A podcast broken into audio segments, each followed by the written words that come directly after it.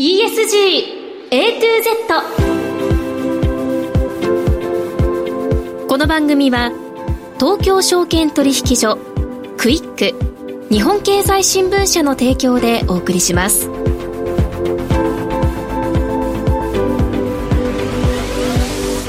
皆さんこんにちは滝口ゆりなです。1月30日月曜日のお昼皆さんいかがお過ごしでしょうか？この番組は ESG A to Z というタイトル通り近年世界規模で関心が高まっている ESG を A から Z までつまり入門編から応用編まで全てお伝えする番組です。ESG とは E Environment 環境 S Social 社会 G Governance 企業統治この3つの頭文字を取った略語で企業が持続的な成長を目指すために必要とされている課題です。本日のメニュー紹介です。最初のコーナーは ESG 投資のツボ。毎週週替わりで ESG 投資に関する情報をさまざまな角度からお届けします。今日は日清アセットマネジメント共同チーフインベストメントオフィサー兼 ESG 推進部長藤井智明さん。ESG ファンドの定義や ESG 運用の考え方などについて伺います。もう一つのコーナーはピックアップ ESG ここでは ESG に積極的な企業の取り組みをご紹介します。今日は先週に引き続き神戸製鋼所執行役員総務 CSR 部長中森慶太郎さんにお話を伺います。それでは皆さん12時30分までの短いお時間ではございますが最後までお付き合いください。人生100年時代と言われる中資産形成に関する議論や SDGs、ESG 投資の意識の高まりなど金融リテラシーへの社会的な関心がかつてないほど高まっています。東京証券取引所大阪取引所では金融経済教育の新ブランド JPX マネブラボを新設。幅広い世代に総合的な金融経済教育を展開しています。詳細は JPX マネブラボで検索。銘柄選別ってどうやったらいい？来週の相場のポイントは？株式投資に役立つ情報ツールならクイックマネーワールド。マーケットのプロが予想したデータで銘柄探しもできる。プロがチェックする情報も見られる。オンラインセミナーも毎月開催中。マネーはで検索して会員登録しよう。ESG 投資のツボ。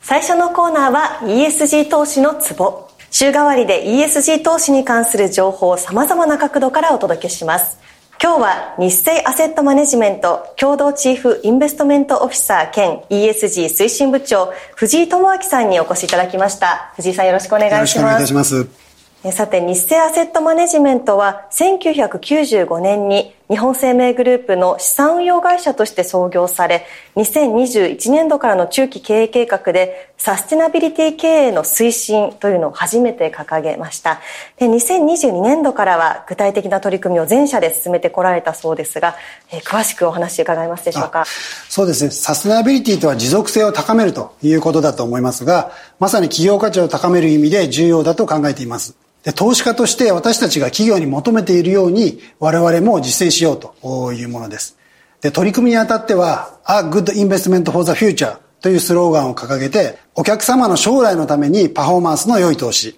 地球や次世代の将来のために良い投資自社や従業員の成長のために良い投資との思いを込めています。でこうした取り組みは経営層だけで思っていても進むことではなく社員一人一人の意識が重要ということで、約700名のうち部署横断的に約70名がプロジェクトチームを作って、8つのファンに分かれて取り組みを進めています。その中では経営と社員の一体性を高めていこう。それから会社自体や運用ポートフォリオの CO2 排出量を削減していこう。金融投資教育を実践していこうといった班があり、各チームの意識も高まってきています。特に金融投資教育という点では、金沢工業大学とか、あ宝富社と人生ゲームの SDGs 版というものを制作し、全国の小学校などに無償提供を開始しています。同時に、えー、社内有志を募って、投資教育のための冊子を漫画仕立てで作成し、現在ホームページでの無償提供を行っています。今後は出張事業なども行っていく予定です。はい、そして日清アセットマネジメントでは10年以上前から ESG 運用に携わってこられたと聞いていますが ESG ファンドの定義であったりこの ESG 運用の考え方どのような考え方なのかという部分お話伺えますか？はい、えー、ESG というと地球環境や社会全体にとって良い投資と思われがちだと思いますがガバナンスが入っていることもあり企業経営そのものの持続性を表す言葉だと思っています。そうなると当然個別企業の評価の視点として重要になります。例えば E で言えば地球温暖化を解決する製品を販売する企業は業績が伸びることが想定されるほか、S で言えば取引先や従業員などのステークホルダーとの関係がウィンウィンとなっていればそれは持続的と言えるでしょう。よく ESC は分析するにあたってデータがないというふうに言われますが、まあ、データがあるからといって将来の持続性を予想できるかと言えばそうでもなく、企業の取り組みの背景にある考え方や仕組みを見ていくことで、将来の持続性が見えてくることも多々あります。で、日清アセットの ESC 評価というのは、企業の ESC に関する取り組みが将来の持続性、長期的なキャッシュフローにつながるかという視点で見ており、こうすることで ESC というものを投資判断につなげることができると考えています。ESC ファンドの定義については各社様々だと思います。で、日清アセットでは今お話ししたような視点で ESC のレーティングをつけて、その上で相対的にレーティングの高い銘柄でポートフォリオを構成するファンドを ESC ファンドと定義しています。また、企業行動が環境や社会の観点でポジティブなインパクトを及ぼすことを狙ったファンド、いわゆるインパクトファンドと呼んでいますが、これについても ESC ファンドと定義しています。ファンドにご投資いただくお客様には、私たちの考える ESC ファンドがどのようなものかということをお示しし、で、運用報告書で、えー、実際にそうした運用を行っていることをお示しすることで、えー、ご理解を深めていただきたいと考えています。はい。えー、代表的な ESG ファンドやパフォーマンス、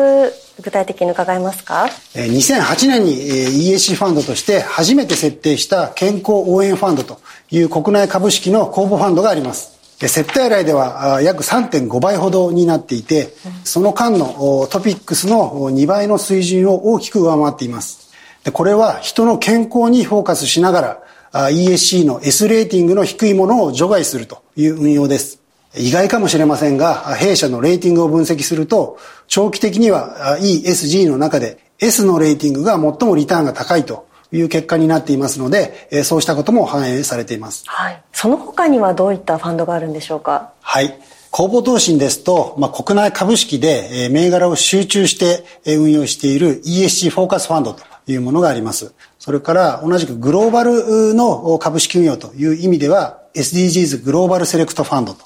いうものがあって、さらにあのクレジットファンドという意味では SDGs インカムファンドというものをご提供しています。それから主に機関投資家様向けなんですが ESC ジャパンセレクトファンド、それから ESC グローバルセレクトファンドといったファンドもご提供しています。で、最もこの1、2年はですね、えー、ESC ファンドが全般的に苦戦しています。で、ESC はこう持続可能性を追求すると言えますが、弊社でも成長の持続性を ESC という観点で分析しています。でそうなるとグロース株的な要素が強いということになりますが、最近の世界的な金利の上昇を受けて、そうしたグロース銘柄の成長性低下懸念が株価を下押ししました。また、化石燃料のような将来の持続性に疑問がある分野の銘柄が、ロシア・ウクライナ戦争を受けて大きく上昇したということも響いています。それまで大きく上昇してきたという反動という面もありますし、まあ、そもそも上昇し続ける銘柄などないというふうにも思いますので、ESC の取り組みを通じて、長期的に価値が高められる銘柄というものを厳選し、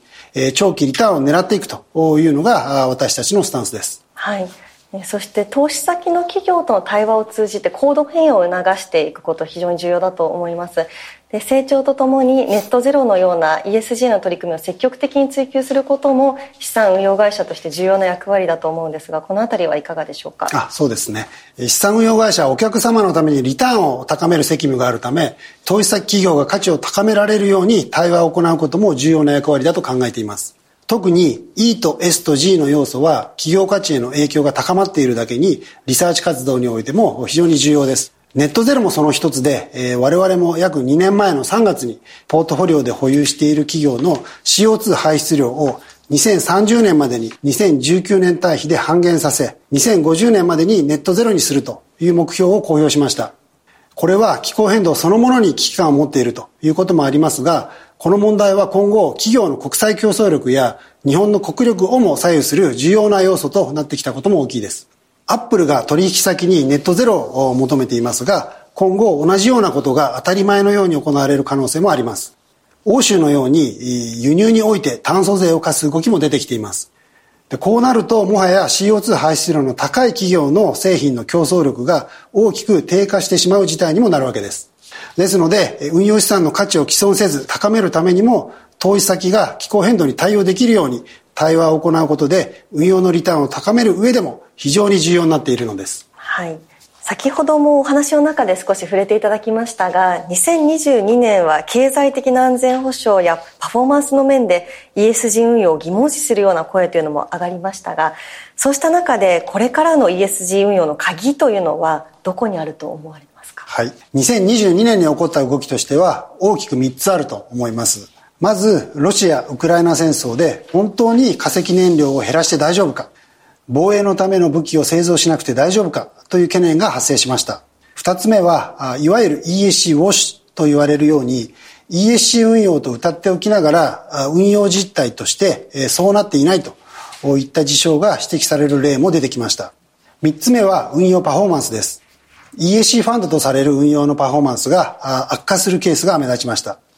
これらを踏まえ、2023年の ESC 運用を見通すと、鍵となるのは、長期的な課題を見失わないこと、アカウンタビリティをしっかりと果たすこと、そして最後に企業の変化を捉え、運用リターンにつなげていくことだと思います。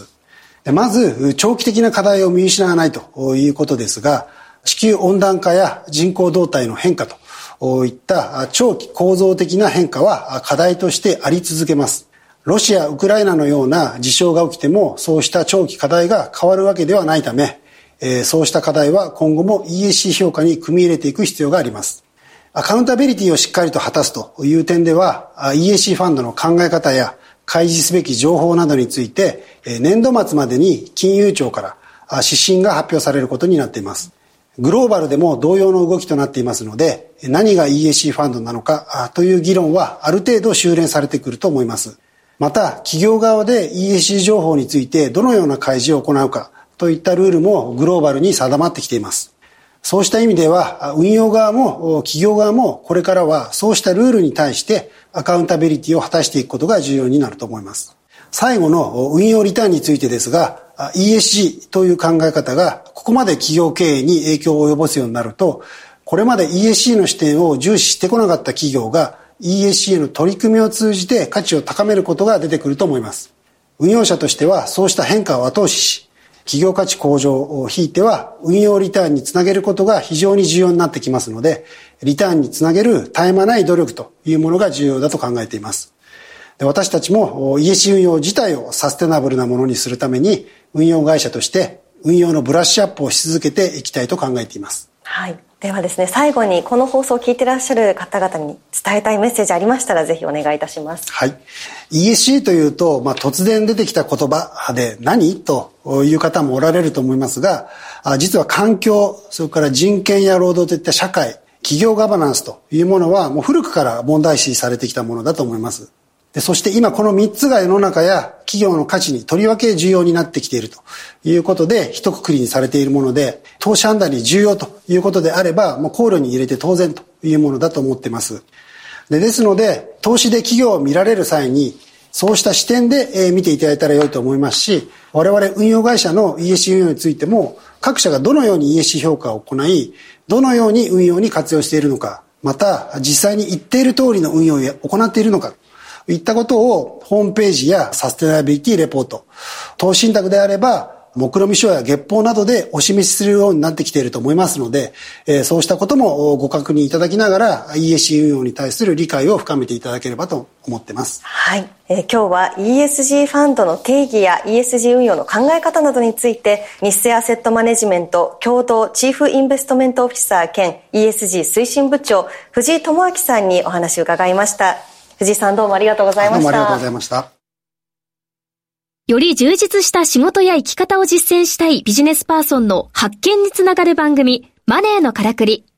投資や移住、副業や起業など様々な方法で自分らしくお金に困らない生き方を実践している人々にインタビュー。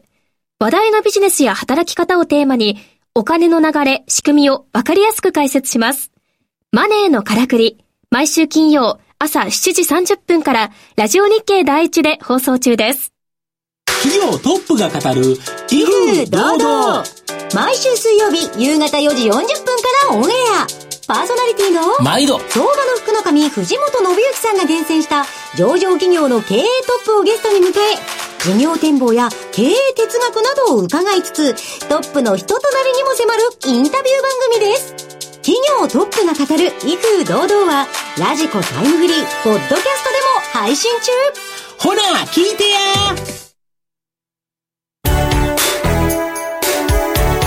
ピックアップ ESG ここからのコーナーはピックアップ ESG。ESG に積極的な企業の取り組みを詳しく伺います。今週も先週に引き続き、神戸製鋼所執行役員総務 CSR 部長、中森慶太郎さんにお越しいただきました。中森さんよろしくお願いします。よろしくお願いいたします。さて前回は神戸製鋼所の ESG の取り組みのうち、いい環境について CO2 削減の取り組みを具体的にお話を伺いましたが、今回は S、社会や G、ガバナンスに関する取り組みを伺っていきます。鉄鋼業と言いますと、一昔前まで男性の職場といったイメージもありましたが、はい、今だいぶ変わっている、ね、はい、あの、おっしゃっていただいた通りでございまして、だいぶ変わってきているかと思っております。はいコベルコグループでは、えー、多様な背景や価値観を持つ人たちが職場で十分に力を発揮し、えー、組織全体の成長力を高めることにより、活力ある事業展開につながると、このように考えております。え、そういった意味では、え、ダイバーシティインクルージョン推進の目指す姿と基本方針を設定し、活動を加速させている最中でございます。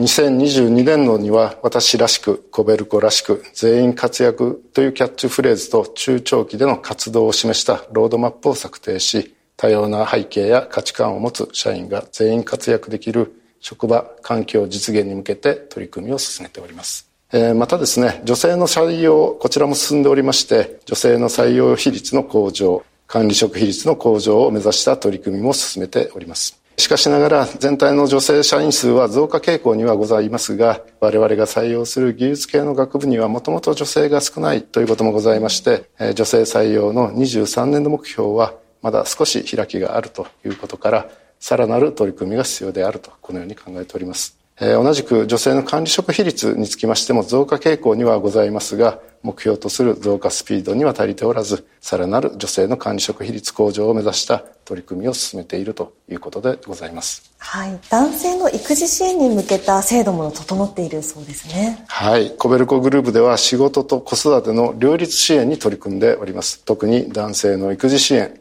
こちらに焦点を当てた活動を行っているということです。うん、えー、まず当社グループでは、え、男性の育児参画を進めるためにすでに2008年に育児のための特別休暇制度を設けまず子供が生まれれば休暇を取るといったことの一般化を狙いといたしました。2023年度末までに0歳児を持つ男性社員の育児のための特別休暇また育児休業の取得率100%にするこういったことを目標に掲げ休暇、休業制度の利用促進活動を行っている最中でございます。育児休暇は以前に比べますと増加、え増えつつありますけれど、こちらも取得促進の取り組みをさらに進めていきます。はい。そしてこれは鉄鋼業のような危険な作業に従事する可能性のある職場ならではの課題かと思うんですが、安全衛生面の対策にかなり力を入れていらっしゃるそうですね。はい安全衛生あと健康でございますがこちらは経営の基盤でございまして全ての事業活動に優先する、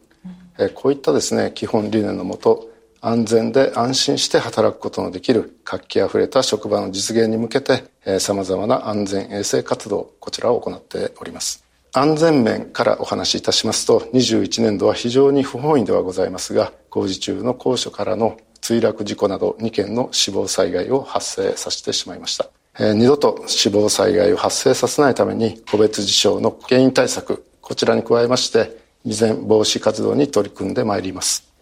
具体的には墜落災害につきましては墜落静止器具の着用徹底を図るとともに不安全行動を抑止するためのサポートシステム導入を検討中でございますまた機械などによる挟まれもしくは巻き込まれ災害につきましては人の注意に頼る安全から機械による安全に軸足を移した取り組みを推進していきます。続いて健康経営についてでございますが安全かつ健康で生き生きと働ける職場づくり。働き方変革のための制度づくり。疾病ハイリスク者の低減のために必要な投資を実行してその効果を定量的に把握する取り組みを行っております。これらの中でメンタルヘルス対策健康診断の充実。健康保持増進に関する取り組みをご紹介させていただきたいと思います、はい、まずはメンタルヘルス対策といたしましてストレスチェックを毎年1回実施し職場環境の改善に努めております。またストレスに関連の大きい睡眠の充実度を確認することで睡眠改善に向けた教育にも取り組んでおります。健康診断につきましては50歳到達時の人間ドック受診を全社員に実施させていただいているという状況です健康保持増進活動といたしまして健康保険組合と共同で健康促進ツールであるペップアップを採用して運動の習慣化にも取り組んでいるという状況でございます。はい。そして続いて伺いたいのが品質の信頼についてなんですが、この品質の信頼向上に対する取り組みはどのようになさっていらっしゃるんでしょうか？はい、えー、コベルコグループは2018年度より品質事案の再発防止策への取り組みを進めております。当初計画していた活動は完遂させていただいております、はい。えー、しかしながらお客様の視点に立てばこれらの活動は当たり前のことでございまして真に信頼回復を目指すためには現状維持では不十分であるとこのように考えております、えー、よって2021年度からステークホルダーの皆様のさらなる信頼を獲得するためにコベルコ TQM 活動を走ろうとする社長直轄の信頼向上プロジェクトをスタートさせていただいております、はい。えー、しっかりと信頼回復をした上で信頼向上を目指して引き続き活動を進めていくということでございます、えー、信頼向上プロジェクトは2つの会議体で構成されております。えー、コベルコ TQM 推進会議では5つのタスクフォース活動を展開しております。TQM は単に製品やサービスの品質だけではなく、会社における活動全般の質を指し、組織、業務、えー、人なども対象となるということです。TQM の基本的な活動の要素は日常管理、方針管理、えー、小集団改善活動、この3つでございますが、またこれらを支える教育が非常に重要となります。この3つの要素についての質を高めるマネジメントを行い、問題や課題に対する改善活動を全員で継続し、強くて良い会社にしていくことが TQM 活動であります。またお客様信頼向上会議ではお客様の満足度調査を通じて生の声を収集し社内にフィードバックすることによって活動の成果を測定しております、はい、ガマダンス面ではどのような取り組みをされていらっしゃるんでしょうか？はい当社は多様な事業に対する充実した監査の実施、監督機能の維持、強化、経営に関する意思決定の迅速化を図るために監査を担当する者が取締役において議決権を有する監査等委員会設置会社を選択させていただいております。その上でモニタリングの実効性向上のために取締役会に対しコンプライアンス、指名報酬、品質マネジメント、コーポレートガバナンスに関する的確な提言を行う機能を担う諮問委員会を設定させていただいております。また業務執行の実効性向上のために社長以下の執行役員が重要事項を審議する場といたしまして経営審議会を置くほかサステナビリティ推進や事業ポートフォリオ管理など全社に関わる重要事項を統括推進するため経営審議会の補佐機関といたしまして各種委員会を設置し取締役会がこれらをモニタリングする体制としております。当社の取締役会は2021年度より経営の重要な方向性の決定とリスクマネジメントを含むモニタリングに重点を置く体制とさせていただいております。現在の取締役会の独立社外取締役比率は46.2%となっておりまして議長は社外取締役が務めております。女性取締役比率は15.4%となっております。また取締役会の諮問機関であるコンプライアンス委員会指名報酬委員会品質マネジメント委員会コーポレートガバナンス委員会につきましては、それぞれの委員会の過半数を社外委員が占めております。また委員長は社外委員が務めるといった体制を取らせていただいております。はい。最後にこの放送を聞いていらっしゃる方々に伝えたいメッセージなどありましたらお願いします。はい。コベルコグループは1905年、こちらの創業以来、お客様と共に社会の発展に貢献いたします製品、技術、サービス、これをですね、世の中に提供してまいりました。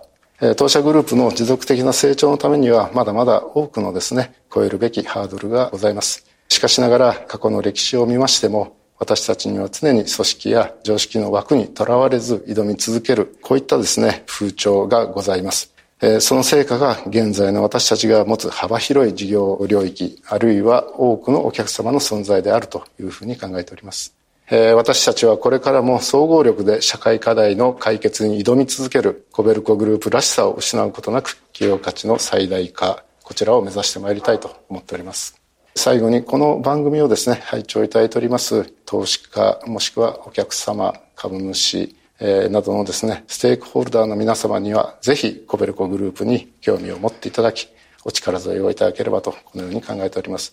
またですね、ぜひですね、未来を担う若い世代の皆様、こちらの方々にもですね、ぜひコベルコグループに興味を持っていただきたいと、このように考えております。本日は本当にどうもありがとうございました。はい、ありがとうございます。ここまで2回にわたり神戸製鋼所の ESG の取り組みについて詳しく伺ってきました。神戸製鋼所執行役員総務 CSR 部長中森慶太郎さんでした。中森さんありがとうございました。ありがとうございました。今のままも悪くない。でも今年はもっと自分の可能性を広げたい。ふんふん、日経電子版か。ポイントを抑えて幅広く新しい情報と出会える。今なら2ヶ月間無料キャンペーン中なんだ。新しい習慣にこれいいかも。動く年に日経電子版。仕事の知識は増えた。でも社会全体を見渡す幅広い知識も必要だな。ふんふん、日経電子版か。物価や為替、世界秩序まで仕事にも生活にも役立つ情報がこれ一つ。今なら2ヶ月無料キャンペーンもあって気軽に始められそうだ。動く年に日経電子版。